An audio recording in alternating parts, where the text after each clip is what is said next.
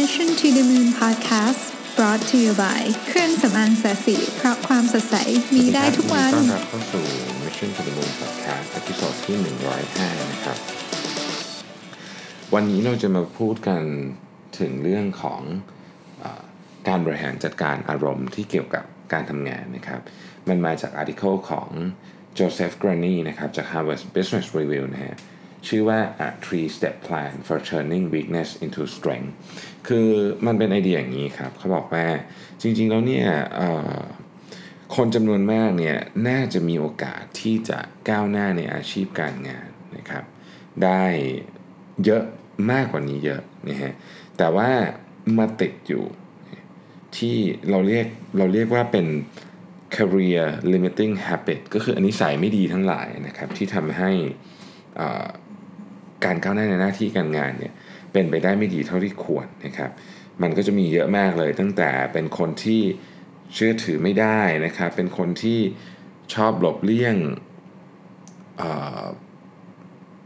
ข้อถกเถียงการโต้แย้ง พยายามหลบเลี่ยงคอน FLICT ต่างๆนะครับ เป็นคนที่กลัวความเสี่ยง เป็นคนที่ไม่มี empathy นะครับ หรือเรื่องต่างๆ พวกนี้ซึ่งจริง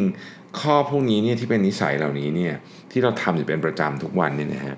มันไม่ใช่ส่งผลต่อเรื่องงานอย่างเดียวแต่มันยังส่งผลต่อเรื่องชีวิตส่วนตัวด้วยนะครับมันมีรีเสิร์ชว่า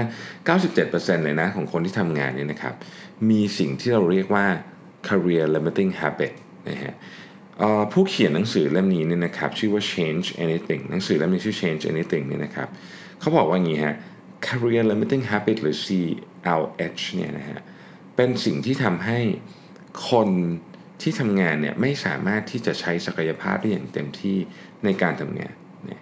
ยกตัวอย่างเช่น ถ้าเกิดว่าบางคนเนี่ยกำลังจะได้รับการพิจารณาขึ้นโปรโมทขึ้นเป็นตำแหน่งสูงๆในบริษัทหนึ่งจะได้รับการโปรโมทขึ้นเป็น CEO หรือเป็นอะไรต่างๆ เหล่านี้นี่นะครับ แต่หากว่ามีนิสัยที่ไม่ดีข้อหนึ่งเช่นอาจจะเป็นคนที่มีอารมณ์รุนแรงหรือเป็นเผด็จการมากๆคือไม่ฟังความคิดเห็นของใครเลยเนี่ยนะครับ อาจจะเก่งมากแต่ว่าเผด็จการมากเนี่ย หลายครั้งคือเรียกว่ากว่า 90%เนี่ยคนลักษณะแบบนี้ในที่สุดแม้จะเก่งแค่ไหนก็ตาม ก็จะไม่ได้ก้าวขึ้นสู่ตำแหน่งสูงสุดขององค์กร เพราะบอร์ดบริหารดูแล้วว่าเอ๊ะถ้าเกิดตั้งคนแบบนี้ขึ้นไปเนี่ยเก่งก็จริงแต่อาจจะสร้างความเสียหายได้มากกว่านะฮะเพราะฉะนั้นเนี่ยมันจะมีความเชื่ออยู่อีกมุมหนึ่งว่า จากจากผู้ที่มีอำนาจในการเลื่อนตำแหน่งของคนเหล่านี้เนี่ยบอกว่า CLH นี่เป็นสิ่งที่แก้ไขค่อนข้างยากในความเป็นจริงแล้วแม้ว่าจะผ่านกระบวนการในการฟีดแบ็กอย่างเข้มข้นขนาดไหนก็ตามเนี่ย CLH จะถูกแก้ได้ประมาณสักสิบถึงยีเท่านั้นเองนะครับดังนั้นนี่มันจะต้องมาจากการแก้ไขด้วยตัวเองซะเยอะนะครับผมก็ หนังสือที่พูดเรื่องนี้เนี่ยนะครับมันก็มีชื่อเต็มว่า Change Anything the New Science of Personal Success เขาบอกว่าการลงทุนในในการเปลี่ยนแปลงเเรื่องต่างๆเหล่านี้นิสัยที่ไม่ดีของเราเองเนี่ยจะสามารถทำให้เรามีโอกาสในการก้าวหน้าในอาชีพการงานได้มากกว่าการลงทุนเรื่องอะไรทั้งหมดเลยนี่เป็นการนี่เป็นงานรีเสิร์ชนะครับมันหมายความว่ายังไงมันหมายความว่าการลงทุนในการที่ไปแก้นิสัยที่ไม่ดีเหล่านี้นะครับ มีอาจจะมีค่ามากกว่าการไปลงทุนในการเรียนรู้สกิลใหม่ๆเสียอีกนะก็มันก็จะมี CLH หรือ Career Limiting Habits ใหญ่ๆเนี่ยอยู่ด้วยกัน 5 อันนะครับเอา5อันที่เป็นท็อปก่อนเลยนะฮะอันที่1เนี่ยคือเป็นเป็นคนที่ unreliable ก็หมายความว่าสัญญาอะไรแล้วก็อาจจะทำไม่ได้ตามที่สัญญาไว้นะครับ อันนี้ก็เป็นสิ่งที่ถ้าทำเป็นนิสัยแล้วเนี่ยแน่นอนว่าเป็นคุณสมบัติที่ ที่ไม่ค่อยดีเท่าไหร่นะของคนที่จะเติบโตนหน้าที่การงานได้นะครับ ข้อที่ 2 คือชอบพูดคำว่า it's not my job อยู่บ่อยๆ ก็คือนี่ไม่ใช่งานของฉันเอามาทำไมนะฮะเราจะได้ยินคนที่พูดแบบนี้เยอะมาก แต่ไม่ได้หมายความว่าคนที่พูดแบบนี้ไม่ดีนะครับ คือเราก็ไม่ได้หมายความว่าเราจะต้องไปทำงานของทุกคนตลอดเวลา แต่ว่าลักษณะของคำว่า it's not it's not my job ที่มันไม่ดีเนี่ย มันเป็นลักษณะของ ฉันฉันไม่สนใจอะว่าว่าเรื่องนี้จะส่งผลกระทบต่อซับองค์กรณขนาดนั้นไหมคือบางทีเนี่ย it's not my job เนี่ยมันใช้ได้ในสถานการณ์ส่วนใหญ่ที่แบบเฮ้ยงานนี้มันไม่ใช่งานของฉัน มันอยู่ของแผนกการแต่ถ้าเกิดมันอยู่ในจังหวะหน้าสิวหน้าขวานเนี่ยบางทีมันก็ต้องช่วยทำไปก่อน เพราะว่าเราต้องชั่งเขาเรียกว่าชั่งน้ำหนักดูว่า ในจังหวะนั้นถ้าเกิดเราไม่ทำเนี่ยความเสียหายมันจะรุนแรงกว่าหรือเปล่า ความเสียหายต่อองค์กรนะครับ ข้อที่ 3 ก็คือ procrastination หรือการผัดวันประกันพรุ่ง อันนี้คนเป็นเยอะ เดี๋ยวพรุ่งนี้จะทำเดี๋ยวพรุ่งนี้จะนู่นจะนี่ เดี๋ยวเดี๋ยวอีกสักชั่วโมงหนึ่งค่อยทำนะครับ อันนี้เป็นข้อที่ใหญ่มากเนี่ยแล้วผมก็พบว่าข้อนี้เนี่ยเป็นข้อที่แก้ไขง่ายที่สุด ถ้าบริหารจัดการเวลาเป็นนะครับข้อที่ 4 คือ resistant to change คนที่รู้สึก ต่อต้านการเปลี่ยนแปลงไม่ว่าจะแสดงออกมาหรือไม่ก็ตามเนี่ยนะครับ คนที่เป็นผู้บริหารเนี่ยจะสามารถดูออกเนี่ยคนที่ต่อต้านการเปลี่ยนแปลงเนี่ยยากที่จะก้าวขึ้นมาเป็นเป็นผู้บริหารระดับสูงได้เพราะว่าองค์กรทุกวันนี้มันเต็มไปด้วยการเปลี่ยนแปลง ไม่ว่าด้านใดก็ด้านหนึ่งนะฮะข้อที่5ก็คือมี attitude ด้านลบนี่ก็ ผมผมผมเคยพูดในพอดแคสต์อันหนึ่งหรือในบทความอันหนึ่งจำไม่ได้แล้วว่า คนที่เป็นมี negative attitude เนี่ยแต่ก่อนผมเคยคิดว่าไม่จริงนะแต่แต่ว่าพอทำงานไปนานแล้วมันมันมีจริงคือมีคนที่เฮ้ยทุกอย่างบนโลกใบนี้ มีแต่ความเป็นไปไม่ได้มันมีคนแบบนี้แล้วมีเยอะซะด้วยนะฮะเพราะฉะนั้นพวกนี้เนี่ยคนที่มี negative attitude เนี่ยยากมากที่จะก้าวขึ้นมา ช้ศักยภาพอย่างตัวเองของเต็มอย่างของตัวเองอย่างเต็มที่ได้ซึ่งเป็นอะไรที่น่าเสียดายมาก เพราะหลายคนเก่งมากด้วยนะอันนี้ก็เหมือนกันไม่ได้แก้ยากอะไรนะครับ ต้องอาศัยการปรับจูนทัศนคตินิดหนึ่งนะมีอีกบางคนเนี่ยข้อถัดๆไปซึ่งก็ก็เป็นเรื่องที่สำคัญเช่นกัน เช่น เป็นคนที่โฟกัสแต่เรื่อง short term คือมองภาพอะไรยาวๆไม่ออกนี่ฮะเป็นคนเห็นแก่ตัวนะครับเป็นคนที่ไม่มีความเคารพคนอื่น นะครับเป็นคน passive aggressive อันนี้น่าสนใจ passive aggressive อะไร ถ้าเกิดเป็นสำนวนไทยก็อาจจะเรียกได้ว่าเป็นคนที่ชอบเอ้แปลจะถูกไหมนะตบหัวแล้วลูบหลังเลยคือเหมือนกับว่าทำแล้วทำอะไรเสร็จแล้วก็แบบอุ้ยขอโทษฉันแบบรู้เท่าไม่ถึงการณ์อะไรเงี้ยนึกออกไหมฮะทำอะไรที่แบบอาจจะแบบเป็นอาการเป็นสิ่งที่ไม่ดีหรือว่าเล่นโจ๊กอะไรที่แบบเฮ้ยมันไม่เหมาะสมแต่แบบอุ้ยขอโทษเรารู้เท่าไม่ถึงการณ์อันนี้เป็น เป็นเป็นลักษณะหนึ่งแล้วกันของ passive aggressive จริง ๆ มันมี paper เลยนะที่เขียนเรื่อง passive aggressive อยู่ใน The Matter ไปลอง search ดูนะครับ The Matter แล้วก็พิมพ์ passive aggressive เขาเขียนไว้เรื่องนี้ไว้ได้ดีมาก ก็ก็คือมันก็จะเป็นอาการอย่างเงี้ยที่แบบเหมือนแบบเหมือนจะดีเหมือนจะเป็นคนดีแต่จริงๆแล้วไม่ดี อะไรเงี้ยมันจะมี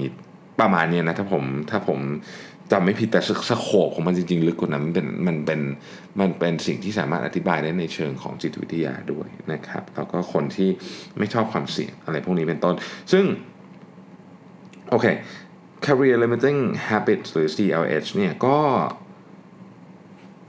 ก็ก็ต้องได้รับการแก้ไข แต่เป็นการแก้ไขระยะยาวนะเป็นการแก้ไขระยะยาวนะครับ อย่างที่บอกฮะฟีดแบ็กก็ก็ช่วยได้ส่วนหนึ่ง แต่ไม่เยอะเราต้องช่วยตัวเองใช่เยอะนะครับซึ่งก็บอกว่าคีย์หลักๆของมันเนี่ยมีอยู่สักประมาณ 3 อย่างเท่านั้นเองในในในการแก้ไขเรื่องนี้ครับอันที่หนึ่งก็คือทำยังไงก็ได้ให้รู้ว่าไอ้ไอ้ข้อจำกัดของเราพวกเนี้ยมันเกิดขึ้นตอนไหนนะฮะมันมี moment สมมติว่าเราเป็นคนที่แบบเหวี่ยงมากแบบอารมณ์ขึ้นง่ายมากเนี่ยเราก็ต้องรู้ว่าอะไรที่เป็น trigger ของเรา หรือใครที่เป็น trigger ของเรา บางคนเขาจะทำโดยตั้งใจก็ได้ก็ได้นะก็เป็นไปได้นะฮะอันนี้เราก็ต้องรู้ได้ว่าเฮ้ยถ้าเกิดว่า moment เหล่านี้เนี่ยเราเจอปุ๊บเราจะเปลี่ยนโฉมเลยนะฮะเข้าสู่โหมดเป็นโหมด devil ทันทีเนี่ยนะเราก็ต้องคอยสังเกตตัวเองให้ดีสังเกตตัวเองให้ดี เมื่อเจอนี้ปุ๊บเราต้องหา mechanism มาในการจัดการนะครับซึ่ง mechanism เนี่ยต้องถูกออกแบบเขาเรียกว่าเป็น deliberate practice คือถูกออกแบบและ ซ้อมด้วยนะก็คือครั้งแรกคุณยังทำมันไม่ได้หรอกแต่เมื่อคุณเจอมันเรื่อยๆเนี่ย คุณจะสามารถปรับได้ว่าเฮ้ยฉันเจอแบบนี้วิธีการคิดของฉันเนี่ยจะเป็นยังไง ฉันจะรับมือกับเรื่องนี้ยังไงนะครับ แล้วก็อันสุดท้ายคือ develop emotional competence คือในที่สุดแล้วเนี่ยเราถ้าเราต้องอยู่กับคนแบบนี้ ถ้าเราต้องอยู่กับสถานการณ์แบบนี้ แล้วเรามีนิสัยแบบนี้ที่เป็น career limiting habit ของเราเนี่ยนะฮะเราเราจะสามารถก้าวข้ามมันไปได้ยังไง ถ้าเราเป็นคนที่แบบเจองานยากๆ แล้วเราชอบยังไม่ทำเดี๋ยวฉันต้องไม่ทำมันหลังสมมตินะฮะสมมติไม่ได้เป็นคนเป็นงานเจองานยากๆเราไม่ทำเอาไปทำมันหลังเราพอเราเห็นงานลักษณะนี้เนี่ยเราจะต้องรู้เราจะต้องมีวิธีการบอกให้ได้ว่าเฮ้ยนี่คือสิ่งที่ฉันเห็นปุ๊บแล้วฉันรู้เลยว่าเนี่ยอันเนี้ยมาแล้วจุดอ่อนฉันคริปโตไนฉันมาแล้วนะฮะแล้วพอเราเห็นปุ๊บเราจะต้องมีกระบวนการที่ชัดเจนนะครับในการรับมือกับ กับเรื่องนี้เพื่อให้เราไม่ทำแบบนี้อยู่บ่อยๆ ซึ่งไอ้กระบวนการที่ว่านี้มันต้องมีการฝึกซ้อม คือพอเราเจองานแบบนี้ปุ๊บเราอาจจะทำเช่นต่อไปนี้บอกเลยว่าถ้าเจองานลักษณะนี้สมมุติว่าอ่าผมเป็นตัวอย่างแล้วกันสมมติว่าเป็นงานที่โทรไปหาลูกค้าแล้วรู้ว่าจะโดนด่า งานลักษณะนี้คนไม่อยากทำหรอกถูกไหมคือโทรไปก็รู้ว่าจะโดนด่าแต่มันเป็นหน้าที่ความรับผิดชอบของคุณเนี่ยให้ทำเลยทันทีที่เจองานแบบนี้ บอกตัวเองเลยว่าภายใน 10 วินาทีเราหยิบโทรศัพท์โทรหาลูกค้า ซ้อมครั้งแรกๆก็จะรู้สึกอึดอัดมากนะครับคราวนี้พอเราทำแบบนี้เรื่อยๆนะครับก็จะโทรก็จะโดนด่าบ้างแรงบ้างน้อยบ้าง อาจจะบางครั้งอาจจะแรงกว่าที่เราคาดการไว้ หรือน้อยกว่าที่เราคาดการไว้ แต่เชื่อไหมส่วนใหญ่เนี่ยลักษณะแบบนี้พอเราพอเราสู้กับปัญหาแบบเขาเรียกว่าเปิดหน้าสู้กันไปเลยเนี่ยนะครับ มันจะในที่สุดเราเราจะรู้สึกว่าเฮ้ยจริง ๆ มันก็ไม่ได้แย่อย่างที่คิด พอเรารู้สึกอย่างนั้นปุ๊บเนี่ยเราจะมี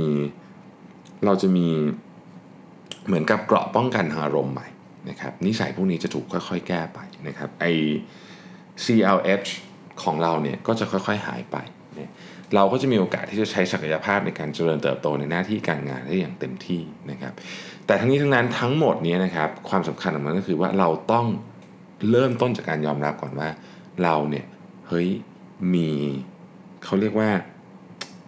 career limiting habit อยู่ habit บางอย่างที่จะทำให้เราเนี่ยไม่สามารถใช้ศักยภาพของตัวเองได้อย่างเต็มที่นะฮะถ้าเรามีและเรารู้แล้วว่าเรามีเรื่องพวกนี้อยู่เนี่ยนะครับ ก็ขอให้ตั้งสติดีๆ คิดแล้วก็ลองดูว่าเราจะสู้กับมันยังไง อย่าลืมนะครับ 97%ของคนที่ทำงานเนี่ยมี CLH อยู่ เพราะฉะนั้นมันก็มีความเป็นไปได้สูงมากที่เราจะมีอยู่เช่นกันนะครับ ก็วันนี้เอาแบบสั้นๆ กระชับกระชับนะฮะเพื่อนผมมีภารกิจต้องขอสารภาพเลยว่ามีภารกิจค่อนข้างด่วนนิดนึงพรุ่งนี้เช้านะครับ ก็เลยต้องขออนุญาตมาแบบสั้นๆ เร็วๆนะฮะแล้วเดี๋ยวพรุ่งนี้นะฮะเป็นวันหยุดก็ไม่ใช่พรุ่งนี้วันพรุ่งนี้วันศุกร์นะฮะก็จะมีเวลายาวๆมาคุยกับท่านได้ว่าเออเราจะมาเล่าเรื่องไหนสนุกๆกันเชื่อพรุ่งนี้เตรียมตอนที่สนุกมากไว้ให้ทุกคนนะครับ เป็นตอนที่ผมตั้งใจทำมากว่าเอออยากจะเล่าเรื่องชีวิต ของตัวเองให้ฟังนิดนึงว่า คือคือวันก่อนมีคนมาถามว่า เออเฮ้ยการการเป็นการออกมาทำกิจการของตัวเองเนี่ย มันมันมันสวยหรูมันสนุกมันตื่นเต้นมันแบบ เจ๋งเหมือนที่เราอ่านในหนังสือ จริงหรือเปล่าเนี่ยครับหนังสือบางบงคนบอกว่าอ่านจากหนังสือระวิทมาเองนี่แหละนะฮะมันเป็นอย่างนั้นจริงหรือเปล่านะฮะคือ ผมผมก็ผมจริงๆตอบเขาไปแล้วบอกว่าจริง ๆ มันก็มีทั้งด้านที่ดีและด้านที่ไม่ดี ต้องไปอ่านหนังสือผมดีๆ ผมเขียนว่าว่าผมกำลังพูดถึงแง่มุมไหน แต่ว่ามันมีเรื่องที่ผมอยากจะเล่าที่ดีลงไปอีกว่าเฮ้ยในการทำงานของตัวเองเนี่ยความสำเร็จหรือไม่สำเร็จนี่เป็นปลายทางมากเลยนะแต่สิ่งที่คุณจะต้องเจอระหว่างทางนั้นนะมันคือเขาเรียกว่า emotional roller coaster คือการขึ้นลงของอารมณ์แบบแบบรถไฟเหาะตีลังกาเนี่ยซึ่ง เป็นเรื่องที่ผมว่าท้าทายที่สุดแล้วมันเกี่ยวข้องกับกับการตัดสินใจในการเป็นผู้ประกอบการมากที่สุดอันหนึ่งนะครับผมเองเคยเกือบจะตกไอ้รถไฟนี้มาแล้วหมายถึงว่าเกือบจะเอาไม่อยู่มาแล้วนะฮะแล้วก็ผมคิดว่านี่แหละเป็นเป็นจุดที่เราน่าจะคุยกันต่อว่าเฮ้ยจริง ๆ แล้วเนี่ยมันมีอะไรอยู่เบื้องลึกเบื้องหลังของการ เป็น entrepreneur บ้างนะครับ เดี๋ยวพรุ่งนี้เราพบกันในหัวข้อนี้นะครับ วันนี้ก็ฝากไว้นะฮะ CLH นะครับ ลองไปหาดูซิว่า CLH ของคุณคืออะไร ถ้าไม่มีคุณคือ 3%ที่โชคดีมาก แต่ถ้ามีเข้าใจมันซะ หาวิธีการต่อสู้กับมันนะครับ วันนี้ Mission to the Moon Podcast ขอบคุณมากที่ติดตามนะครับ แล้วเดี๋ยวพรุ่งนี้เรามาพบกันใหม่ สวัสดีครับ